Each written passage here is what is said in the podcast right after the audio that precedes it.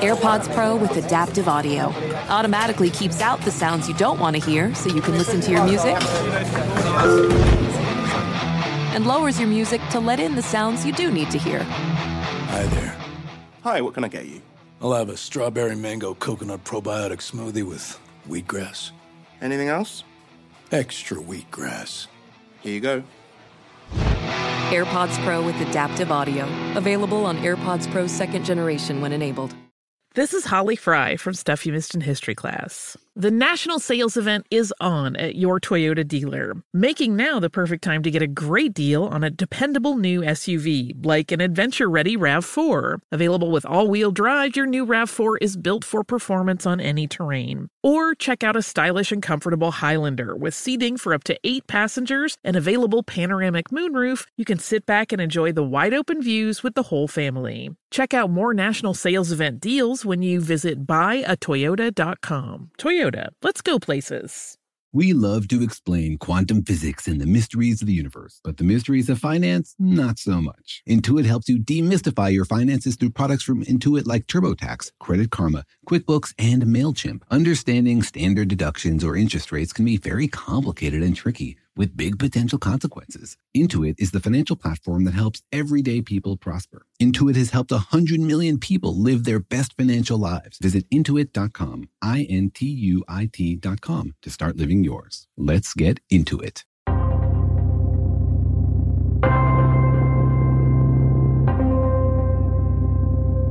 Hey, Daniel, do you ever get caught using a word that you don't really understand? Do you actually always know what you're talking about? I don't think I'm willing to divulge that here on the podcast. So maybe we can have that conversation over a beer sometimes. But the thing that I love is that there are some topics in physics, some ideas, some words that I'm pretty sure nobody actually really understands. Hmm. I feel like uh, this is taking us to an, another episode about quantum physics. That's right and wrong at the same time. No! I mean, yes! exactly. Both of them at the same time.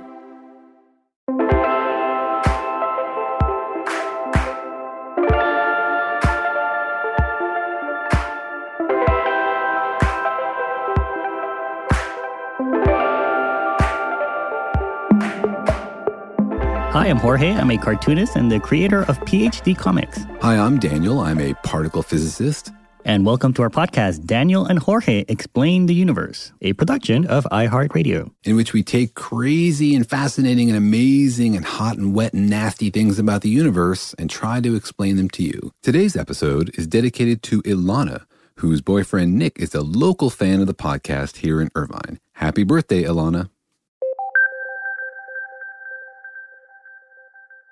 Today's topic is a really fun one, and in preparation for it, not only did I go and do the normal street interviews I usually do with random people, but I actually went around the halls of my physics department and I asked a bunch of grad students if they could explain today's topic for me, and they found it pretty tough. Wow, that's a pretty interesting spin on the topic, on right. our process. That's right. That's right. Today on the podcast, we're going to be talking about quantum spin.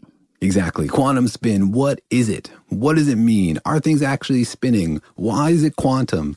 Um, we got a lot of people sending in requests to talk about this topic. And I think when people are interested in physics and digging around in videos on the internet and listening to podcasts, you hear this come up a lot. It comes up in quantum entanglement. It's in science fiction everywhere. And of course, people want to know what does it mean? What's going on? Why is it so important? That's right. What is spin? How fast is it spinning? What's the spin on it? exactly. Is it spinning out of control? That's right. Is it different from political spin? Um, it's definitely a thing, right? It's something fascinating. And more importantly, if you're an expert in this field, does that make you a spin doctor? Doctor of spin. Yes, exactly. You know, we have sort of a bad track record in physics of naming things, mm-hmm. um, naming things using familiar words. Like we give quarks flavors, right? The up mm. quark and the charm quark and the top quark are different flavors of quarks. Or colors, right? And colors, right? When they when they don't really have color. they don't really have color and they don't really taste different. I mean, I don't know. I've never actually tasted a top quark. So there you go. I'm speaking on something I don't really understand, but we don't mean it in that way. So sometimes we're like adopting existing words and just mm. using them totally inappropriately. Other times we're trying to use words that are similar to some other concepts because, specifically because we want to call up structures and ideas from those concepts. Like color is actually a pretty cool one because while the particles are not colored, there's something about quantum color which is similar to color. And so we want to express that. Mm, you're sort of trying to grab onto an intuitive idea, even if um, you- you're trying to like a reference. You're trying to reference an intuitive idea in our everyday experience, and and kind of latch that on to a physics concept. Exactly. And we do that all the time, right? That's basically what physics is, is try to explain the unknown in terms of the known, right? Like when we try to talk about particles, we're, we're doing that all the time. You know, we're saying, oh, it's a particle. No, it's a wave, right? It's really neither and it's both and it's something else more complicated. And we're just trying to patch together a description of it using ideas in your head, right? S- We, uh, weave these together into some sort of understanding. Here's such a suggestion for you guys. Maybe you should just instead of calling being bold and calling it like colors or flavors, just add the word like at the beginning in your official definition. You So know? the announcement should be like, like we're calling this color. I mean, like, let's call it flavor. no, I just call it like uh, quantum like color. It's like color. I see. Or- it has a yeah. color-like property or a spin-like property. Yeah, or yeah. Flavor-like or you know, I mean, if you want to get mathematical, just put a little tilde in the front, right? and then nobody would be confused. yeah, I like that idea a lot. Good. you like like it. Good. Yeah, I totally like it, and I think um, I hope on Twitter it gets a lot of likes. there you go. Mm-hmm. I think I'm onto something. I think you're onto something. I think you should be nominated onto the secret international physics naming committee. I don't know where it meets or when it meets or who's in charge of it, but they've make, been making some dubious decisions recently, and they need some fresh blood. Well, I think if I was in charge, I would just put the tilde in front of physics itself. You know, Oh, It's like what do you study? tilde physics. What does You know, that mean? Like I'm- physics. I'm studying something like physics, but it's not actually physics. yeah. I mean, isn't everything like physics? I don't know. Philosophically. Pretty uh, next, you're going to be calling me like a physicist, not actually a physicist, but something like approximating a physicist. You know, Uh-huh, That, yeah. um, Yeah. you're going to spread this just everywhere. call you a tilde Daniel. You're, you're sort of like a Daniel. Intuitively, you're a Daniel. no, I am actually a Daniel. I'm the definition of me. Right? I see. You're Daniel Sub Zero. exactly. I'm not like me. I am me. Right? Mm, you are Daniel. I think, therefore, I am Daniel. Well, anyways, um, before we spin out of control here on this um, side conversation, um, we're talking about quantum spin, and so it's, it, it plays a big deal in quantum physics, in quantum entanglement, right, and atomic orbitals. I mean, it, it's sort of uh, it's important in everybody's atoms, which um, which are, are kind of important to people. That's right. I like my atoms, you know. They're not like atoms, I just like them. But exactly, spin is everywhere and you hear come up and especially when you're hearing explanations of quantum entanglement or quantum computing uh, or or orbitals and this kind of stuff, you hear about it and when I was a student and I was learning about quantum spin, I was like, "Okay, but what is it? Like, are these things actually spinning? Why do we call it spin, right? How could a particle spin? And so let's dig into all that today. Well, as usual, Daniel went out there and uh, asked people on the street if they th- knew what quantum spin was. And you actually have kind of an interesting spin to it this time, right? Yeah, I went out and I asked people on the UC Irvine campus, and then a few other folks at the at an Irvine mall, um, what they thought quantum spin was, if they could describe it, and if they did understand quantum spin, I also asked them, are these particles actually spinning, or is that just like spin? Is that just like a word we use? Well, here's what people had to say. Um, so energy. I, I just think of energy. Okay. Yeah. Yes. What's quantum spin? Uh, like quantum spin, as in like spin up, spin down with uh, within molecular orbitals and electrons. Um, so are those particles like actually spinning? yes. Uh, no, I haven't. Quantum spin? No. No. Uh, yeah, it's uh, electron spin um, that it can be positive or negative. Um, and then How's it different from normal spin? Like a tennis ball can spin. Is electron Right. spin the same thing? Are they physically spinning? uh, I'm not sure. I know some stuff about Pauli's principle that the spin should be in a specific way and they're paired. So I know some vague and disjunct stuff, but I'm not sure about them. All right, cool. Yeah, isn't because um, every electron has a different type of spin. It's like either a plus one half or a minus one half. I forgot what it was, but yeah. And are they like actually spinning? Is it like the same thing as a tennis ball spinning, or is it a different kind of thing? No, because it's not like because you can't treat it like it's a particle, right? Because it's um a, pa- like an electron is a mix of a particle and a wave. I've heard of it, but I'm not familiar with the meaning. Okay. No, I don't know what that is. All right. Yes, there's up and down spin, right? And it's in the. Uh, well, I don't- I don't know much more than that. Okay. All right. It seemed very uh, binary. Some people had had no idea, never even heard of it, and some people had a lot to say about this topic. Yeah, and some people knew some stuff sort of in the vicinity of the topic, but not actually like relevant to the question.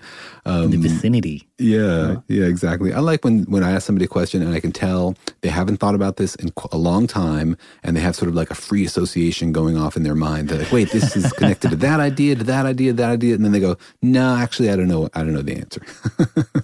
That's really fun when you can see their process. Yeah, because you, you, a lot of people maybe heard about it or read about it a long time ago, maybe in high school f- uh, physics or something, uh, and so you sort of you sort of feel like it's in there in your brain. You just need some time to you know boot up the hard drives. Yeah, exactly. But I think my favorite ex- part of this experience asking people these questions was that one gentleman, after I asked him um, if he knew about quantum spin, he then asked me, he said, Is this something you need for your dissertation?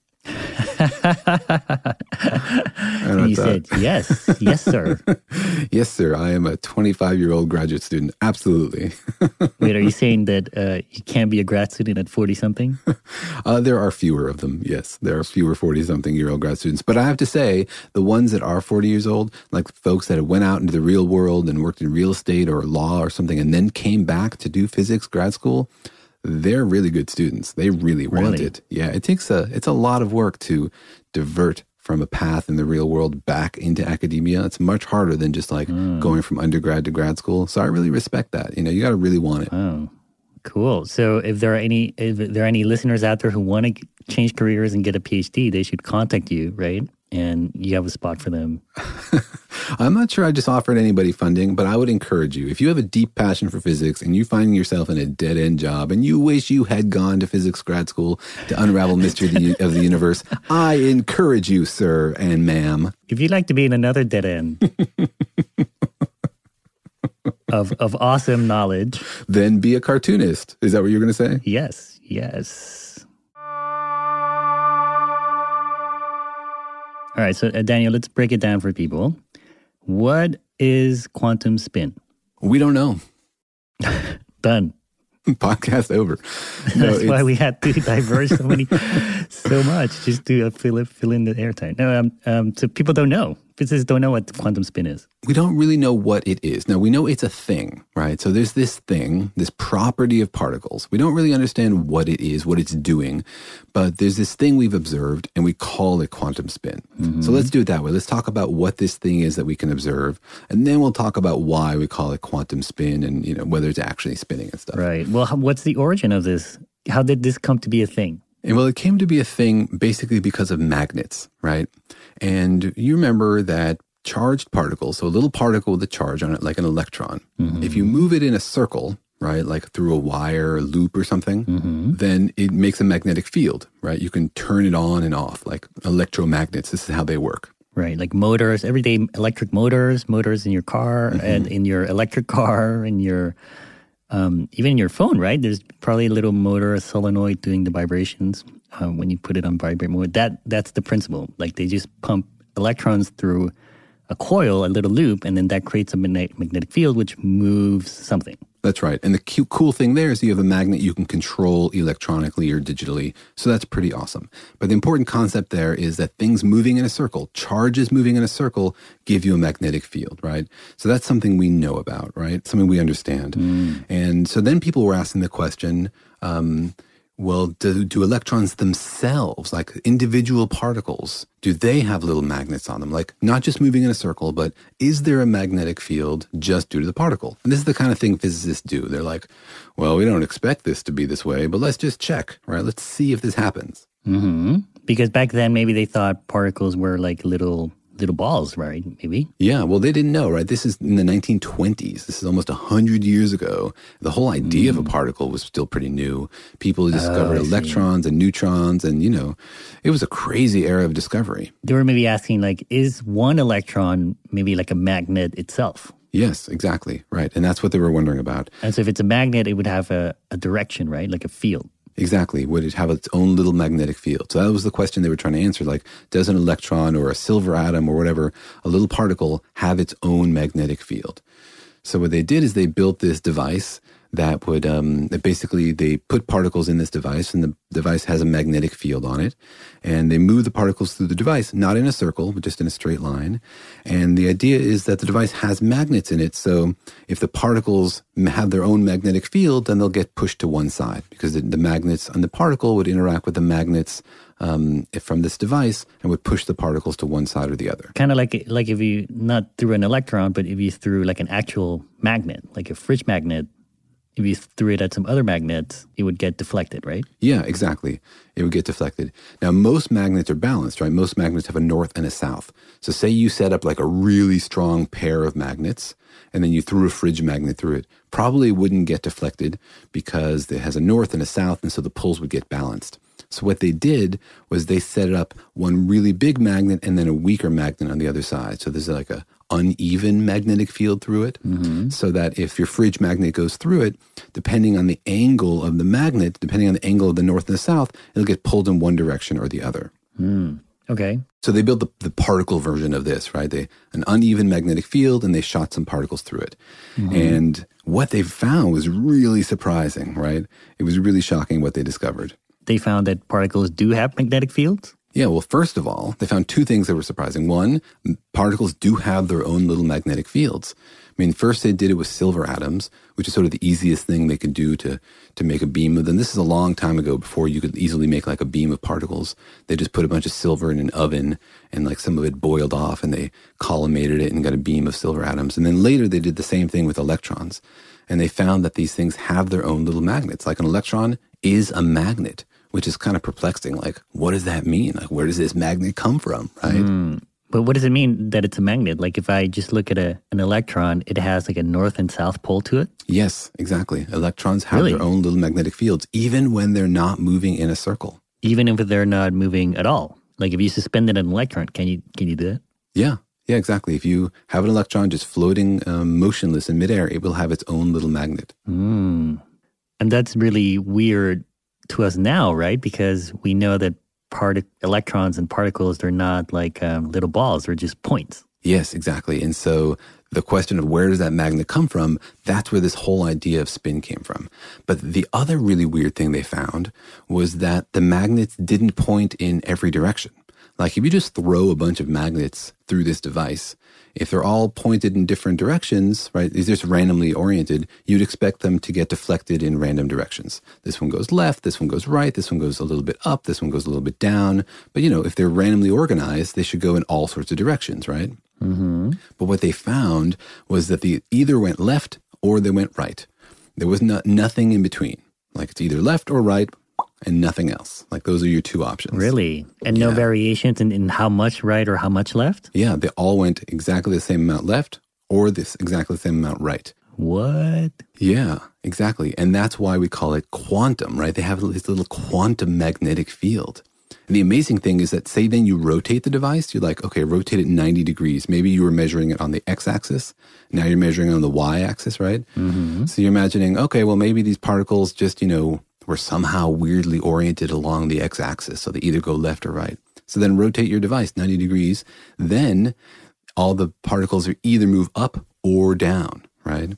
No matter how you orient the device, the oh. particles either go along the magnet or against it, right? So it's not like a it's not like a real magnetic field, right? It's something weirder.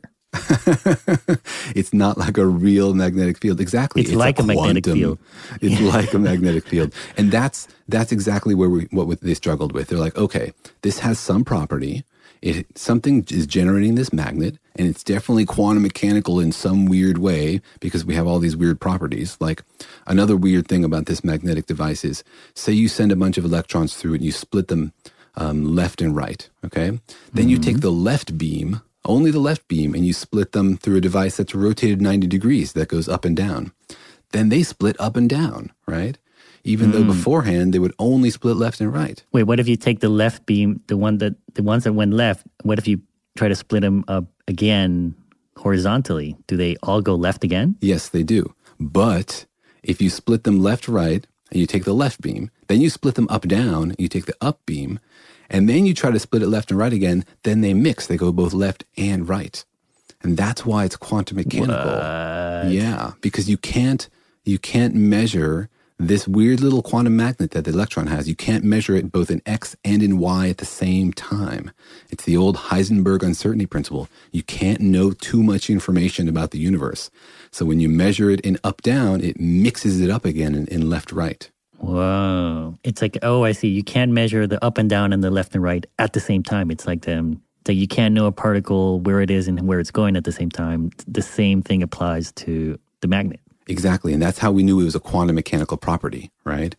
So we discovered this weird thing about particles that they have their own little magnets, and somehow this magnet is quantum mechanical. And so they were like, what could this be? Hmm. All right, let's get into what it could be and some of the weird things about that. But first, let's take a quick break.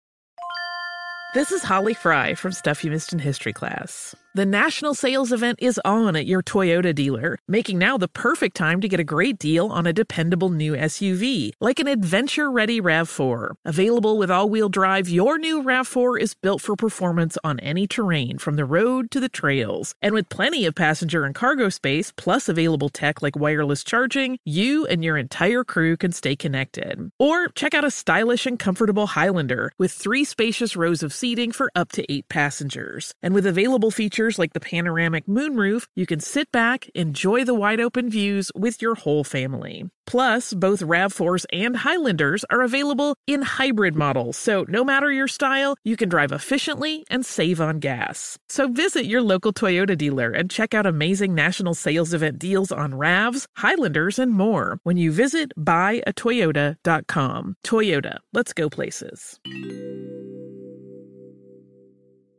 Farm to store in days, not weeks. That's 80 Acres Farms. Did you know most salads travel over 2,000 miles to reach your plate? But not 80 Acres Farms. Their crisp salad greens and herbs are food less traveled. They stay fresher for longer in your fridge. My salad lasts all week long, which means less food waste and easy meal planning. Oh, and did I mention there's zero need to wash these greens? Because 80 Acres Farms uses zero pesticides. Visit 80acresfarms.com to learn more and find their salads and salad kits at your local Harris Teeter. Oh, it's such a clutch pickup, Dave. I know, right? I was worried we'd bring back the same team. Oh, no, I meant those blackout motorized shades. MVP of the room. Blinds.com made it crazy affordable to replace our old blinds. Hard to install? No, it's easy. Even you could do it. Nice. I installed these and then got some for my mom, too. What, you fly across the country to do the install? Nope. Blinds.com can do it all. All she had to do was pick what she wanted. She talked to a design consultant for free and scheduled a professional measure and install. Look at you, a Hall of Fame son. Oh, I just picked the winning team. They're the number one online retailer of custom window coverings in the world. Oh, Blinds.com is the GOAT. The GOAT! He shoots! He scores! Go to Blinds.com for 40% off site wide and a 100% satisfaction guarantee. Go right now for 40% off site wide at Blinds.com. Blinds.com. Rules and restrictions may apply.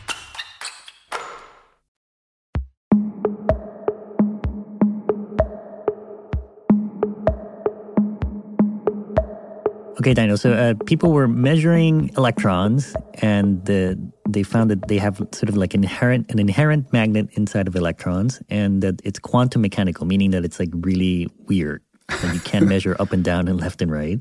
That's right. Um, and they so people that's what people decide to call quantum spin. Yeah, exactly. Even though it's not really spinning, they just went for that name. That's right. They call it quantum spin. And so let's try to figure out what do they mean by quantum spin? What are the, why did they call it quantum spin?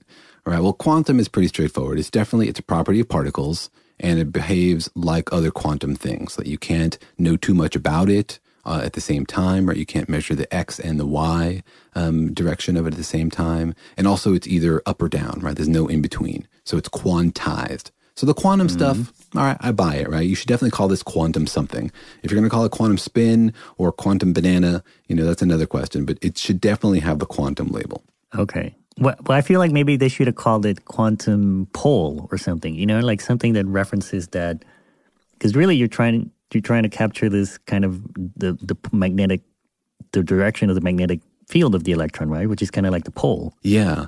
Well, what they what they did is they thought about what generates magnetic poles, right? What generates magnetic mm-hmm. fields? And we know that a particle moving in a circle, right, like orbiting, for example, will generate a mm-hmm. magnetic field. So then they thought maybe the particle is spinning. Maybe it's like physically spinning. And if you imagine an electron, like it has charge on it.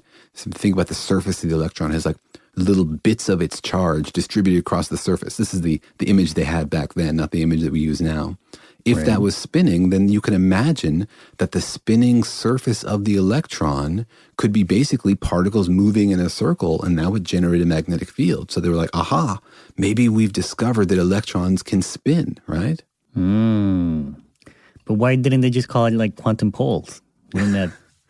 Because, because you were born 100 years too late, man. I know that's what I'm saying. I'm totally, I'm officially nominating you to be on the Secret Physics Naming Committee. I think you're, you're great at this. I mean, in the sense of people out there who might be trying to understand this, you know, I mean, um, they're not physicists. They don't really um, uh, care why they called it a particular thing. But if if they had called the quantum the quantum magnetic pole or something like that, would that still be accurate and also maybe be easier to understand? I don't think it's accurate because it's describing the effect and not the cause, right? We think something is happening which generates the magnetic field and these other properties. But we, what we'd like to do is figure out what the cause of it is. Like, what is the particle doing that generates the magnetic field, right? What is the, the source of it? And does that give us insight into other stuff? And, um, and it turns out it does, right? If we like to think about the particle as having this thing we call spin, and we call it spin because it generates a magnetic field, but also because the way the mathematics of the spin is really similar to the mathematics of electrons in orbit. Hmm. What do you mean it's similar? Well, the like the mathematical language we use to like to describe it is very very similar, right? And when you see like some phenomenon A and you describe it mathematically, and you see phenomenon B and you describe it mathematically, and you notice, hey, look, they're described by the same math, then you have to wonder, are they two sides of the same coin, or are they really the same thing? And so people Right. people thought, oh, look at the, all this these relationships between quant between this thing we call quantum spin and orbital angular momentum. You know, the angular momentum of something moving around in a circle. Right. And it was a lot of connections there. But they turned out to be wrong, right? Like I know, I know what you were trying to do, but you sort of missed, kind of. Well, yes and no, right? That's the frustrating thing about quantum mechanics. Like theoretically, it does work. Physically, it doesn't. So, like theoretically, it, it does. It, it works in this beautiful, really deep way because um, what we know, for example, is that angular momentum is conserved, right? Like momentum is this property of particles to keep going in the direction they're going. Angular momentum is this property of particles to keep spinning the way they were spinning, right? And we know that angular momentum is conserved. If you start something spinning, it's going to keep spinning until you stop it. Now, what's what's conserved is total angular momentum, not the angular momentum of like one thing. So you spin a top, right? Um, you can stop it by touching it against another top, which then takes its spin, right? So the total spin of those two tops is conserved. Well, the fascinating thing is that while we don't know what spin is, we know that orbital angular momentum and spin are conserved together. Like the sum of them is conserved. So you can change the spin of some particle and and um, it will influence its angular momentum, right? What you, need to conserve is the sum of those two things, which tells you that spin really is like a kind of angular momentum. Fundamentally, theoretically, these really are related things. Like a, a particle has that kind of uh, angular momentum, and so it's appropriate to call it spin.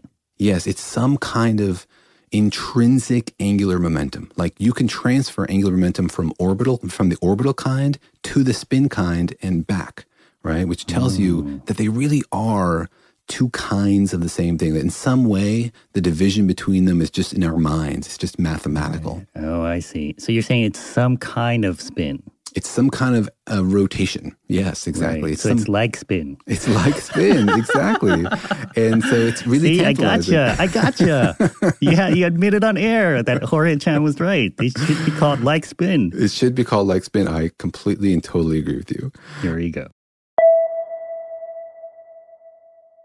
But I guess the the question is like, uh, so we they call, they decided to call it spin because it's sort of like it, like real spin. But Mhm. um, I guess the question is, are these par- particles actually spinning? Right. And that's the fascinating part is that they can't. I mean, particles are points, right? They have no volume. We were talking earlier about the idea of a particle with a surface and maybe bits of it on the surface were spinning, like the, the surface was rotating and the bits of charge were moving in a circle to generate a magnetic field. That's hogwash. Like that can't happen because particles don't have a size, right? Electrons, as far as we know, have zero size. Like the one side of it is exactly the same place as the other side of it. So there's nothing to hmm. spin. You can't turn around a point. It has no direction. It's like a vector of zero length. Like there's no distance between one end of the particle and the other end of the particle for them to be sort of moving at different in different directions, right? Exactly. You because it's a point particle. Yeah, you spin the particle and it's exactly the same as it was before, right? There's no direction to it. Right. But well, isn't it kind of a maybe a philosophical question? Like maybe a particle, a point can't spin. Who says that a point can't spin? You just can't see it. I just said it. that that's not enough for you. I'm only a like physicist. You're No. liked. You're well liked, Daniel.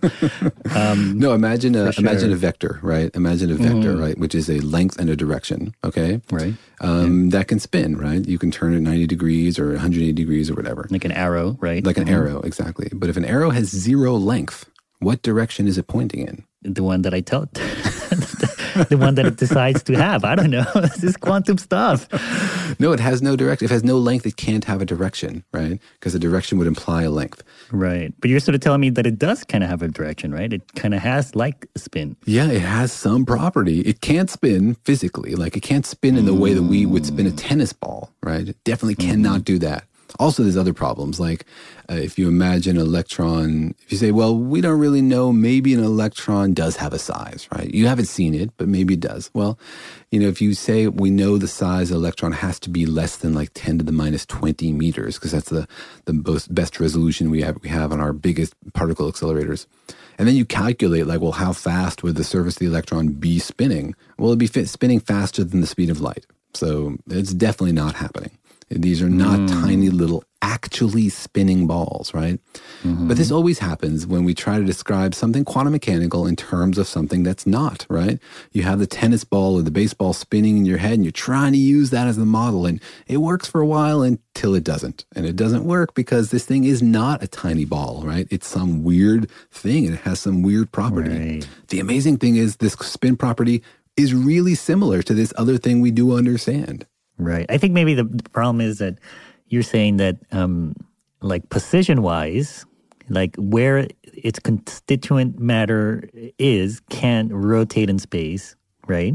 That's right. But you're saying that it, it has other properties other than position of its constituent matter that do sort of have a preferred direction, right? Yes, exactly. It has some, that's why we call it intrinsic spin because it has some property which is very similar mathematically to spin, but we know it's not mm. actually spinning. So like intrinsic is like is the physics version of like, right? Because well, it's intrinsic spin. It's like some kind of spin. Right. So you're saying that, that, that it's a point, but it is kind of spinning. I'm saying it's a point and it has some weird property which is related to physical spin, but is not. But mathematically is kind of equivalent. Before we keep going, let's take a short break.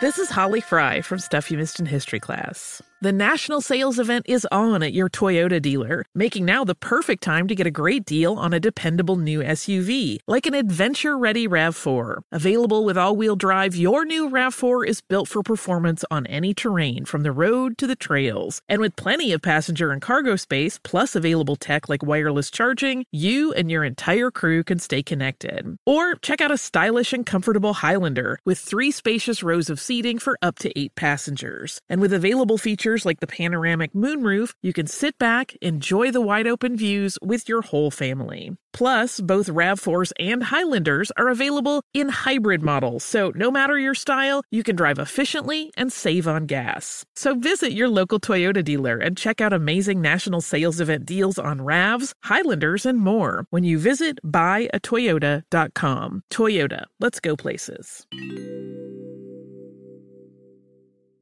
Did you know that most salads travel over 2,000 miles to reach your plate? But not with 80 Acres Farms. Their crisp salad greens and herbs are food less traveled, going from farm to store in days, not weeks.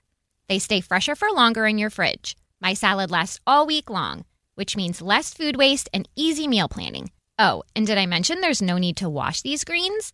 Because 80 Acres Farms uses zero pesticides. Visit 80acresfarms.com to learn more and find their salads and salad kits at your local Harris Teeter. Physicists are famously sticklers for detail, and when it comes to the fine print contracts and hidden fees from wireless providers, I've learned that there's always a catch somewhere. So when I heard that the Mint Mobile wireless plans are just $15 a month when you purchase a three month plan, I thought, where's the catch? But now I'm convinced there isn't one. Mint Mobile's secret sauce is that they sell wireless service online, so they cut out the cost of retail stores and they pass all those savings directly to you. So you can say bye-bye to your overpriced wireless plans, draw-dropping monthly bills, and unexpected overages. All of Mint Mobile's plans come with unlimited talk and text and high-speed data delivered on the nation's largest 5G network. You can use your own phone with any Mint Mobile plan and bring your phone number along with all your existing contacts. To get this new customer offer and your new 3-month unlimited wireless plan for just 15 bucks a month, go to mintmobile.com slash universe. That's mintmobile.com slash universe. Cut your wireless bill to 15 bucks a month at mintmobile.com slash universe. Additional taxes, fees, and restrictions apply. See Mint Mobile for details.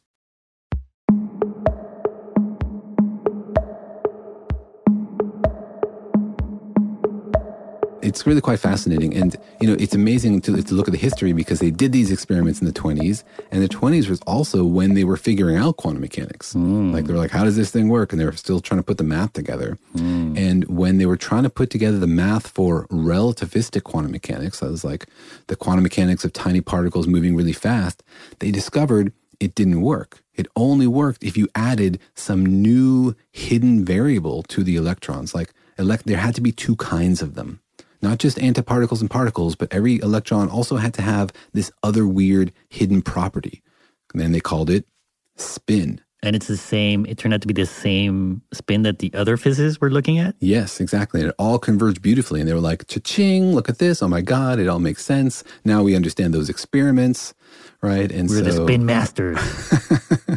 so you need spin. Like quantum mechanics doesn't work without spin. Like the Lorentz group mm. and quantum mm. field theory, all that has has been deeply built inside of it. So we know it's a thing, and theoretically, it makes sense.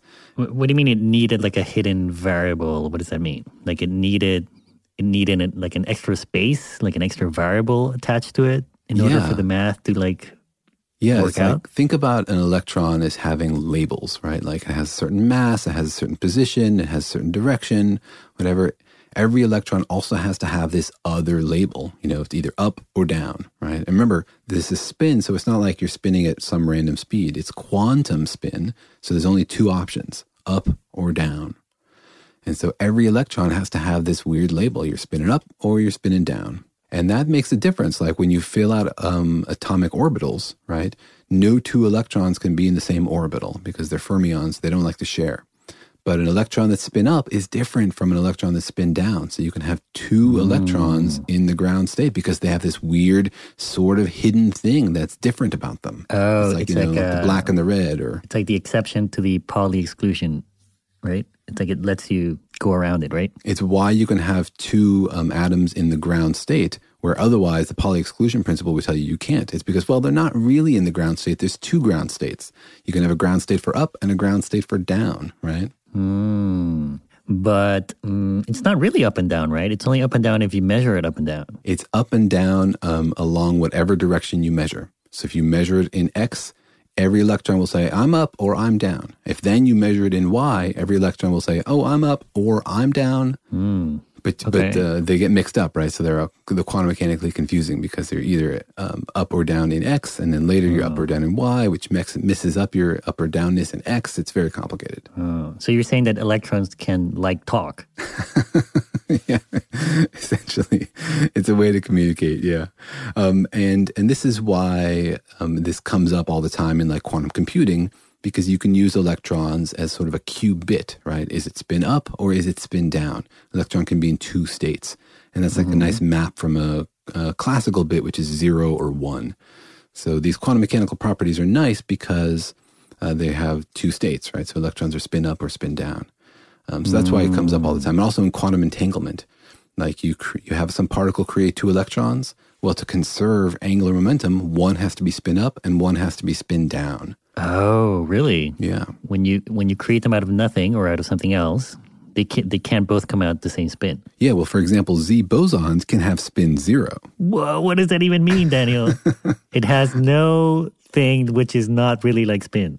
Well, it's actually it's actually even more complicated. Z bosons have a total spin of one. That's like the length of their spin. But this is a vector, so it can point to different directions, which means they have three ways to spin. So uh, particles um, like electrons are called spin one half particles. They have one half of a unit of spin, which means they can be spin up, up one half or down one half.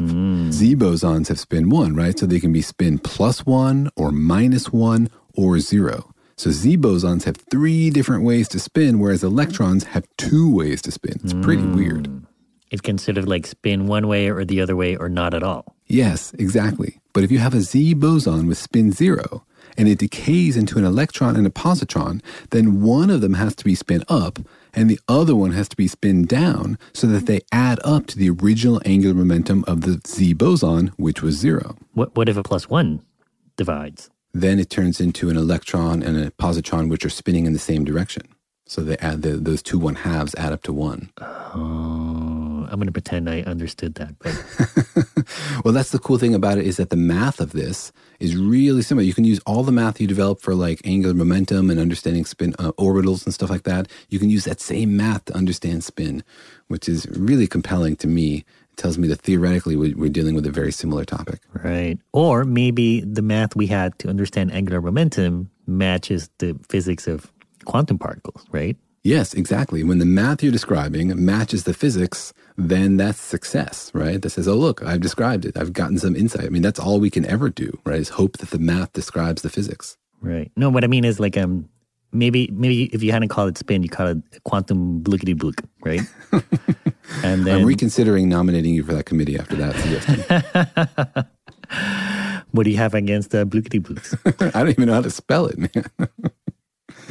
Anyway, all right. So let's say we had quantum blookity blook. yeah, and then later you find out that angular momentum behaves like quantum blookity blook, then that would be which one would be more correct, right? Which one would be more correct? Well, if you're using the same math for both of them, then you're done. And there, it's really just a question of how you name it, right? Mm-hmm. In the end, it's the math, right? The, the physics is really about the math and not the names. In the end, it's about oh, I the equations on the paper and, and, and the, the structures and how we're Oh, thinking about it. So really, you could have called it anything, but uh, you picked spin because it's sort of related to something that we people had knowledge about, or people have kind of intuitive understanding about. That's right. And because we think it really is a kind of angular momentum. What kind is it? And are these things really spinning? And why do electrons have intrinsic angular momentum? That we have no idea. But it seems to be necessary to make quantum field theory work. It seems to be a kind of angular momentum. It's definitely a real thing. Uh, but it's kind of a mystery. And it's something I like to think about like, what are you doing, little electron? Why are you spinning this way? Oh, what what is making you generate that magnetic field? Yeah, exactly. Exactly. Well, I guess uh, so. The, then the answer is, what is quantum spin? It's um, it's some property of electrons um, that sort of behaves similar to rotation, but we don't really know what it is. But it's there. It's real. And it's definitely not actually spinning. And it's not just electrons, right? All particles have some kind of spin. There's particles with half integer spin, we call them fermions, and all the matter particles are like that, electrons and quarks. And then there's particles with integer spin, like bosons, like photons and W's and Z's and gluons, and those kind of particles. And that's actually the way we distinguish them, right? Fermions have half integer spin and bosons have integer spin. So it's a it's a it's an important uh, deal. Like in the particle world, it's a big deal, right? And you meet a new particle, you want to know what is its spin. The Higgs, for example, is spin zero. It's the only particle we know that has no spin at all and never can spin. It's the only particle we've ever found that can never spin. Wow. Now you're just messing with basic arithmetic, man. you're like, if it's zero, it can only be zero. If it's one, it can be zero and minus. you know what I mean? Like you're using the same uh, words to describe things that mean different. Anyways. Okay, I should be more careful when I say what it means for a particle to have a certain amount of spin. When we say a particle spin one, what we mean is that the length of its spin vector is one. Now, that vector can point in different directions. Any individual particle can have spin plus one, zero, or minus one if it's a spin one particle. If a particle has spin one half, that's like the length of its spin vector. Then its spin vector can point either plus one half or minus one half. Those guys can't be zero. Cool. It's like it's like arithmetic. It's not really It's arithmetic. like, yeah, that's what I mean. It would just be so much easier to understand you guys if you just said instead of saying it's quantum spin, it's it's like spin. All right, I'm going to say it's like spin from now on, and we'll see how many weird eyebrow raises I get in my physics conversations. Yeah, totally. Well, you'll probably get weird eyebrows in your physics department, but I'm saying if you're talking to people out there in the street, Are you suggesting there's like more unibrows in the physics department than in your average street? more unibrows. What? Weird eyebrows, man.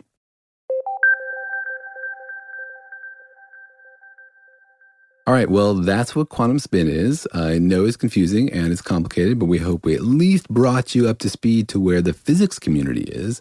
And remember, even physicists, we don't really know what quantum spin is. And all those grad students I asked, what, how would you explain quantum spin to a random person on the street? They got themselves tangled up in, um, by their tongues as well. So it's a confusing topic. But if you still have questions about quantum spin, send us an email to feedback at danielandjorge.com. That's right. You can even send us like emails or like questions. Or emails that, about how much you like us. See you next time.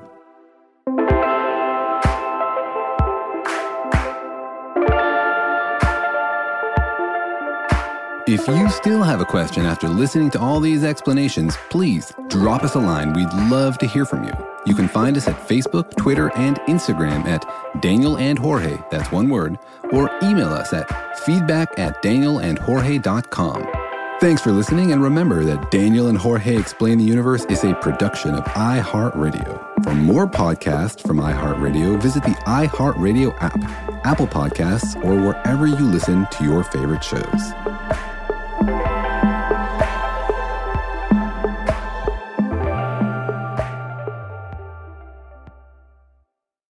Farm to store in days, not weeks. That's 80 Acres Farms. Did you know most salads travel over 2,000 miles to reach your plate? But not 80 Acres Farms. Their crisp salad greens and herbs are food less traveled. They stay fresher for longer in your fridge. My salad lasts all week long, which means less food waste and easy meal planning. Oh, and did I mention there's zero need to wash these greens? Because 80 Acres Farms uses zero pesticides. Visit 80acresfarms.com to learn more and find their salads and salad kits at your local Harris Teeter. Hey, hey, it's Malcolm Gladwell, host of Revisionist History. eBay Motors is here for the ride. Your elbow grease, fresh installs, and a whole lot of love transformed 100,000 miles and a body full of rust into a drive entirely its own. Brake kits, LED headlights, whatever you need, eBay Motors has it. And with eBay Guaranteed Fit, it's guaranteed to fit your ride the first time, every time, or your money back. Plus, at these prices, you're burning rubber, not cash. Keep your ride or die alive at ebaymotors.com. Eligible items only, exclusions apply. Infiniti presents a new chapter in luxury, the premiere of the all new 2025 Infiniti QX80, live March 20th from the edge at Hudson Yards in New York City, featuring a performance by Jon Batiste. The all new 2025 Infiniti QX80 is an SUV designed to help every passenger feel just right. Be the first to see it March 20th at 7 p.m. Eastern, only on iHeartRadio's YouTube channel. Save the date at new-QX80.com. Don't miss it. 2025 QX80 coming this summer.